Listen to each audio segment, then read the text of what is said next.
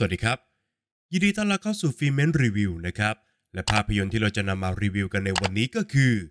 Thanksgiving คืนเดือด เชือดขาช็อป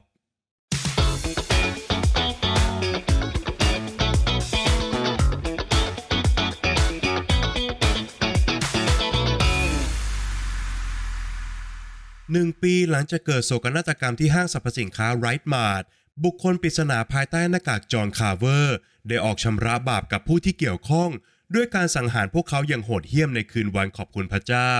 เป้าหมายหลักก็คือเจสสิก้าลูกสาวเจ้าของห้างสรรพสินค้า รวมไปถึงกลุ่มเพื่อนของเธอนะครับนายอำเภอเอริกจึงต้องร่วมมือกับชาวเมือง เพื่อกระชากหน้ากากฆาตกรตัวจริงให้ได้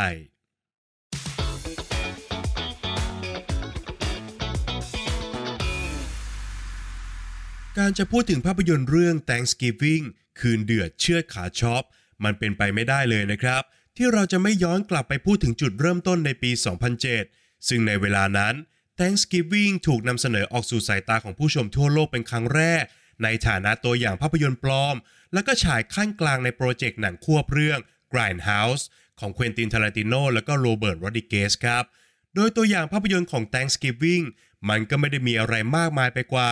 การรวบรวมเอาฉากสังหารโหดของฆาตกรในเรื่องเนี่ย มาร้อยเรียงต่อกันนะครับ โดยที่ตัวอย่างภาพยนตร์ฉบับนั้นเนี่ยไม่ได้อธิบายถึงเนื้อหาใจความของภาพยนตร์แต่อย่างใดครับ แต่กลับกลายเป็นว่า สิ่งที่ถูกพูดถึงไม่แพ้ภาพยนตร์หลักอย่าง Dead Proof แล้วก็ Planet Terror ในโปรเจกต์ Grindhouse ก็คือตัวอย่างภาพยนตร์ปลอมแนวต่างๆ ที่ถูกสร้างขึ้นมาเพื่อล้อขนบภาพยนตร์จากยุค 80 นั่นเองครับ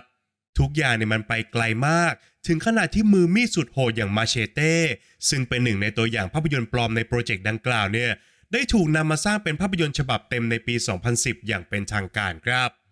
ซึ่งกระแสเรียกร้องในการหยิบเอาตัวอย่างภาพยนตร์ปลอม มาขยายเป็นภาพยนตร์ขนาดยาวนั้นก็ยังคงดังอย่างต่อเนื่องนะครับ จนกระทั่งเมื่อเวลาผ่านไปกว่า 16 ปี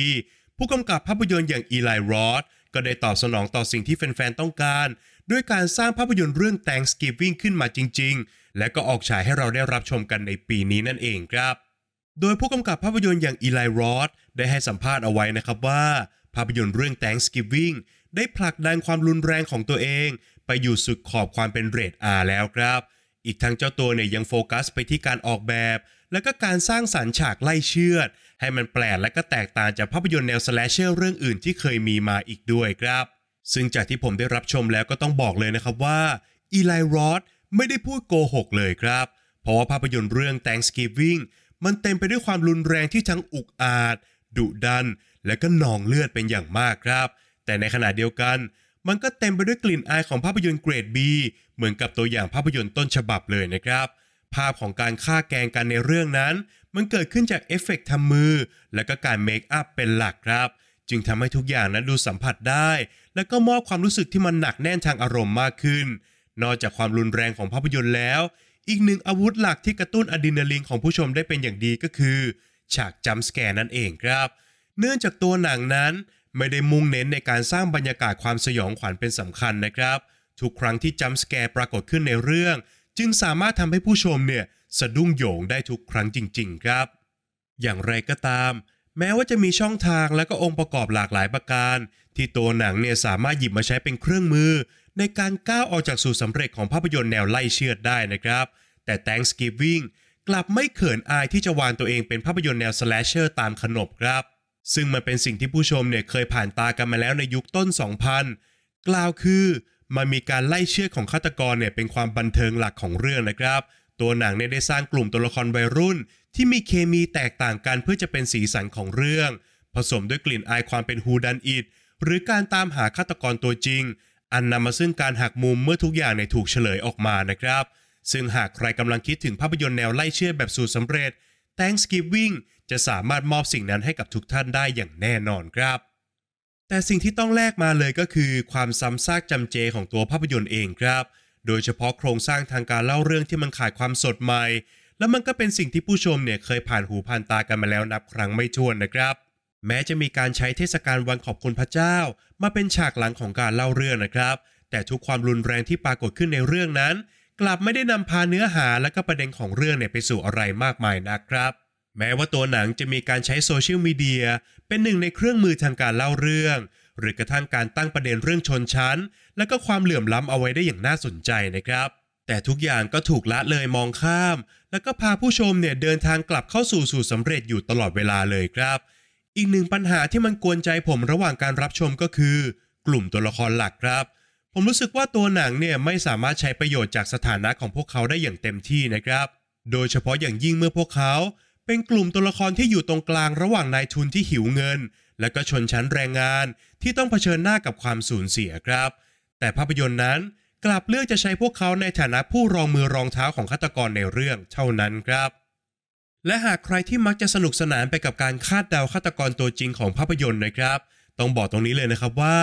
สิ่งนี้เนี่ยไม่ใช่จุดเด่นสำคัญของ Thanksgiving เลยครับเพราะแม้ว่าภาพยนตร์นั้น จะสามารถสร้างความหักมุมได้ในตอนท้ายของเรื่องแต่มันก็ต้องแลกมากับความไม่สมเหตุสมผลมากมายเช่นเดียวกันนะครับ โดยเฉพาะอย่างยิ่งเมื่อพิจารณาจากแรงจูงใจของฆาตกร และก็ผลลัพธ์ที่เขาคาดหวังจากการก่อเหตุในเรื่องครับ นั่นจึงทำให้ภาพยนตร์นั้นมีอาการแผ่วปลายในช่วงองค์ที่ 3 ของเรื่อง และหากใครที่เคยรับชมตัวอย่างภาพยนตร์ปลอมมาก่อนแล้ว ก็จะยิ่งทำให้การคาดเดาเหตุการณ์ต่างๆ นั้น มันเกิดขึ้นไปเองโดยปริยายครับทำให้ในท้ายที่สุดแล้ว ความโหดเหี้ยมรุนแรงจนสุดขอบของ Thanksgiving มันสามารถทำให้ผู้ชมเนี่ยหวาดเสียวแล้วก็หายใจได้ไม่ทั่วท้องจริง ๆ นะครับ ตัวหนังเนี่ยชัดเจนในแนวทางของตัวเอง ด้วยการเดินตามสูตรสำเร็จอย่างเคร่งครัด แม้จะมีองค์ประกอบที่สามารถผลักเรื่องราว ให้มันเป็นได้มากกว่าแค่ภาพยนตร์ไล่เชื่อธรรมดาได้ก็ตามนะครับ ซึ่งก็ต้องยอมรับครับว่า มันต้องแลกมากับความบันเทิงที่ไม่ได้สดใหม่จนน่าจดจำครับ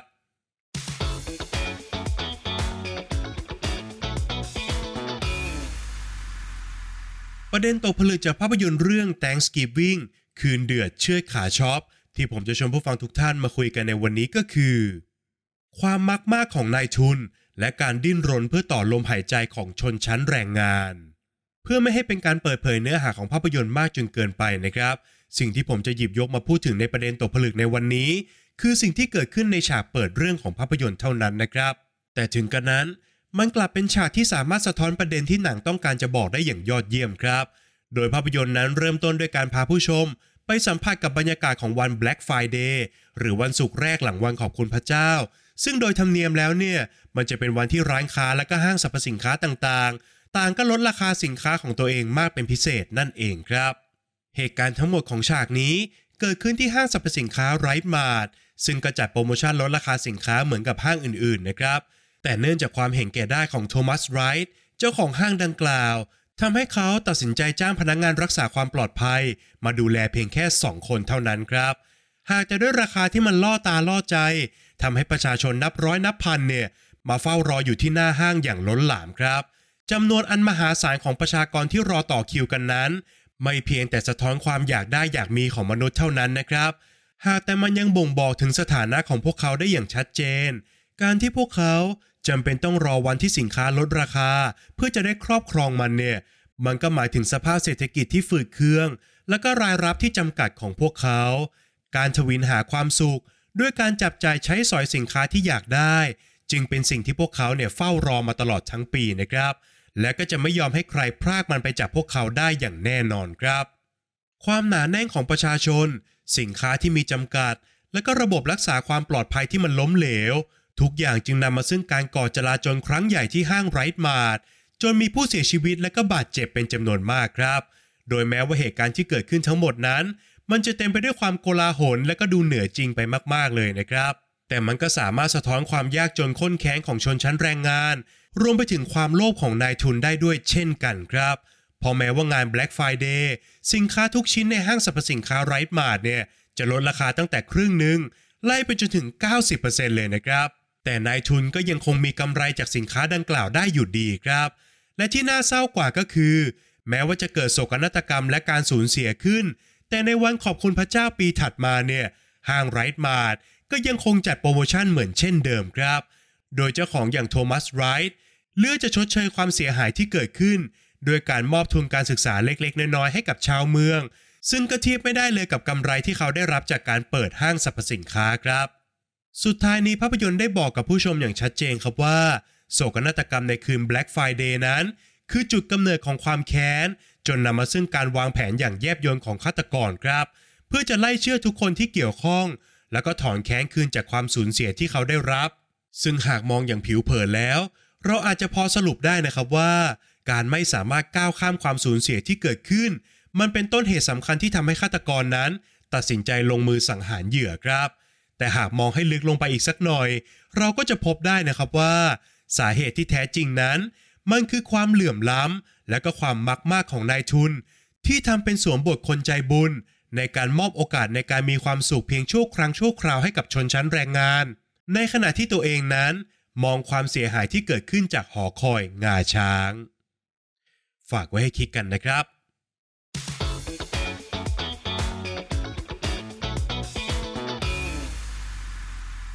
แล้วก็มาถึงช่วงการให้คะแนนของภาพยนตร์กันแล้วนะครับ ในส่วนของบทภาพยนตร์นั้นผมขอให้ไว้ที่ 6 คะแนนครับ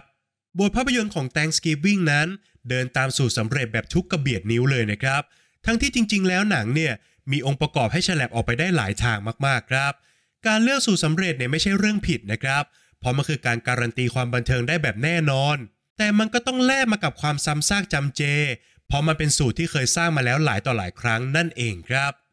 ในส่วนของงานสร้างนะครับผมขอให้ไว้ที่ 7 คะแนนครับ สิ่งที่โดดเด่นที่สุดของภาพยนตร์เนี่ยคงต้องยกให้กับงานด้าน production ครับ โดยเฉพาะกับงานด้าน practical effect ที่ตอบสนองต่อความโหดของภาพยนตร์ได้อย่างยอดเยี่ยมนะครับ แต่ส่วนที่ต้องขอหักคะแนนสักหน่อยก็คือ การตัดต่อในช่วงองค์สุดท้ายครับ นับตั้งแต่การเฉลยตัวฆาตกรที่แท้จริงของเรื่อง ภาพยนตร์เนี่ยมีอาการแผ่วปลายที่ชัดเจนมากๆครับ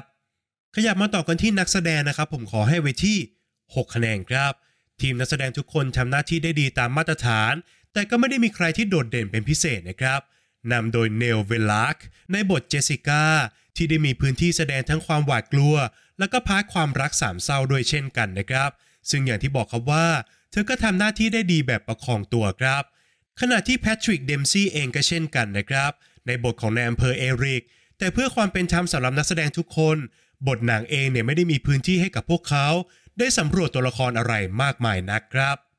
ข้อคิดที่ได้นะครับ ผมขอให้ไว้ที่ 5 คะแนนครับ อย่างที่บอกไปนะครับว่าจริง ๆ แล้วบทหนังเนี่ยมีศักยภาพที่จะเป็นได้มากกว่าแค่สูตรสำเร็จมากๆเลยนะครับหนึ่งในนั้นก็คือการต่อยอดในเรื่องประเด็นที่หนังต้องการจะบอกเล่า แต่สุดท้ายแล้ว Thanksgiving เลือจะเดินทางที่ง่ายกว่า อย่างการเสิร์ฟความโหดให้กับเรื่องราวเป็นหลักครับ จึงทำให้ประเด็นที่น่าสนใจของเรื่องเนี่ยถูกมองข้ามไปอย่างน่าเสียดายครับ ส่วนสุดท้ายก็คือส่วนของความสนุกนะครับ ผมขอให้ไว้ที่ 7 คะแนนครับ คงจะไม่ผิดนักนะครับ ถ้าผมจะบอกว่า Thanksgiving มีความเป็นหนังไล่เชือดยุค 2000 อยู่สูงมากๆครับ แม้จะฟังดูเชยนะครับ เพราะว่าเวลาเนี่ยมันผ่านมากว่า 20 ปีแล้ว แต่มันก็นับเป็นความบันเทิงที่เราเนี่ยไม่ค่อยได้เห็นกันบ่อยนักในยุคนี้เช่นกันครับ ในแง่ของความโหดนั้นหายห่วงมากๆนะครับ มันเต็มไปด้วยกลิ่นอายของหนังเกรด B ที่โชว์ให้เห็นการฆ่ากันแบบจัดจ้า แต่ด้วยบทภาพยนตร์ที่มันสู่สำเร็จเกินไปสักหน่อยทำให้ผู้ชมเนี่ยไม่ได้มีตัวละครไหนที่รู้สึกอยากเอาใจช่วย พูดง่ายๆก็คือ ตัวละครไหนจะตายเนี่ยเราก็รู้สึกเฉยๆ ไม่ได้ยินดียินร้ายอย่างที่ควรจะเป็นครับ เช่นเดียวกันกับ part การเฉลยฆาตกรตัวจริง ที่มันออกมาแห้งแล้งกว่าที่ควรจะเป็นมากๆครับ จากคะแนนทั้ง 5 ส่วนนะครับหารเฉลี่ยกันออกมาแล้วทำให้ภาพยนตร์เรื่อง Thanksgiving คืนเดือดเชือดขาช็อปได้คะแนนเฉลี่ยจาก Filmment ไปอยู่ที่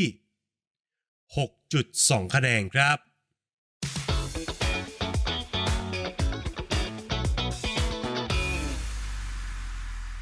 และนี่ก็คือทั้งหมดของฟีเมนรีวิวในวันนี้นะครับ ก่อนจากกันไปครับอย่าลืมกดไลค์กด subscribe และกดกระดิ่งแจ้งเตือนให้กับฟีเมนเอาไว้ ในทุกช่องทางที่ปรากฏอยู่ตรงนี้ด้วยนะครับ และหากใครที่ต้องการจะเข้ามาพูดคุยกับฟีเมนนะครับ ทุกท่านสามารถเข้ามาพูดคุยกันได้ ในกลุ่ม Open Chat ทางไลน์ครับ ทุกท่านสามารถ search คำว่า Filmment แล้วกดจอยกันเข้ามาได้เลยนะครับ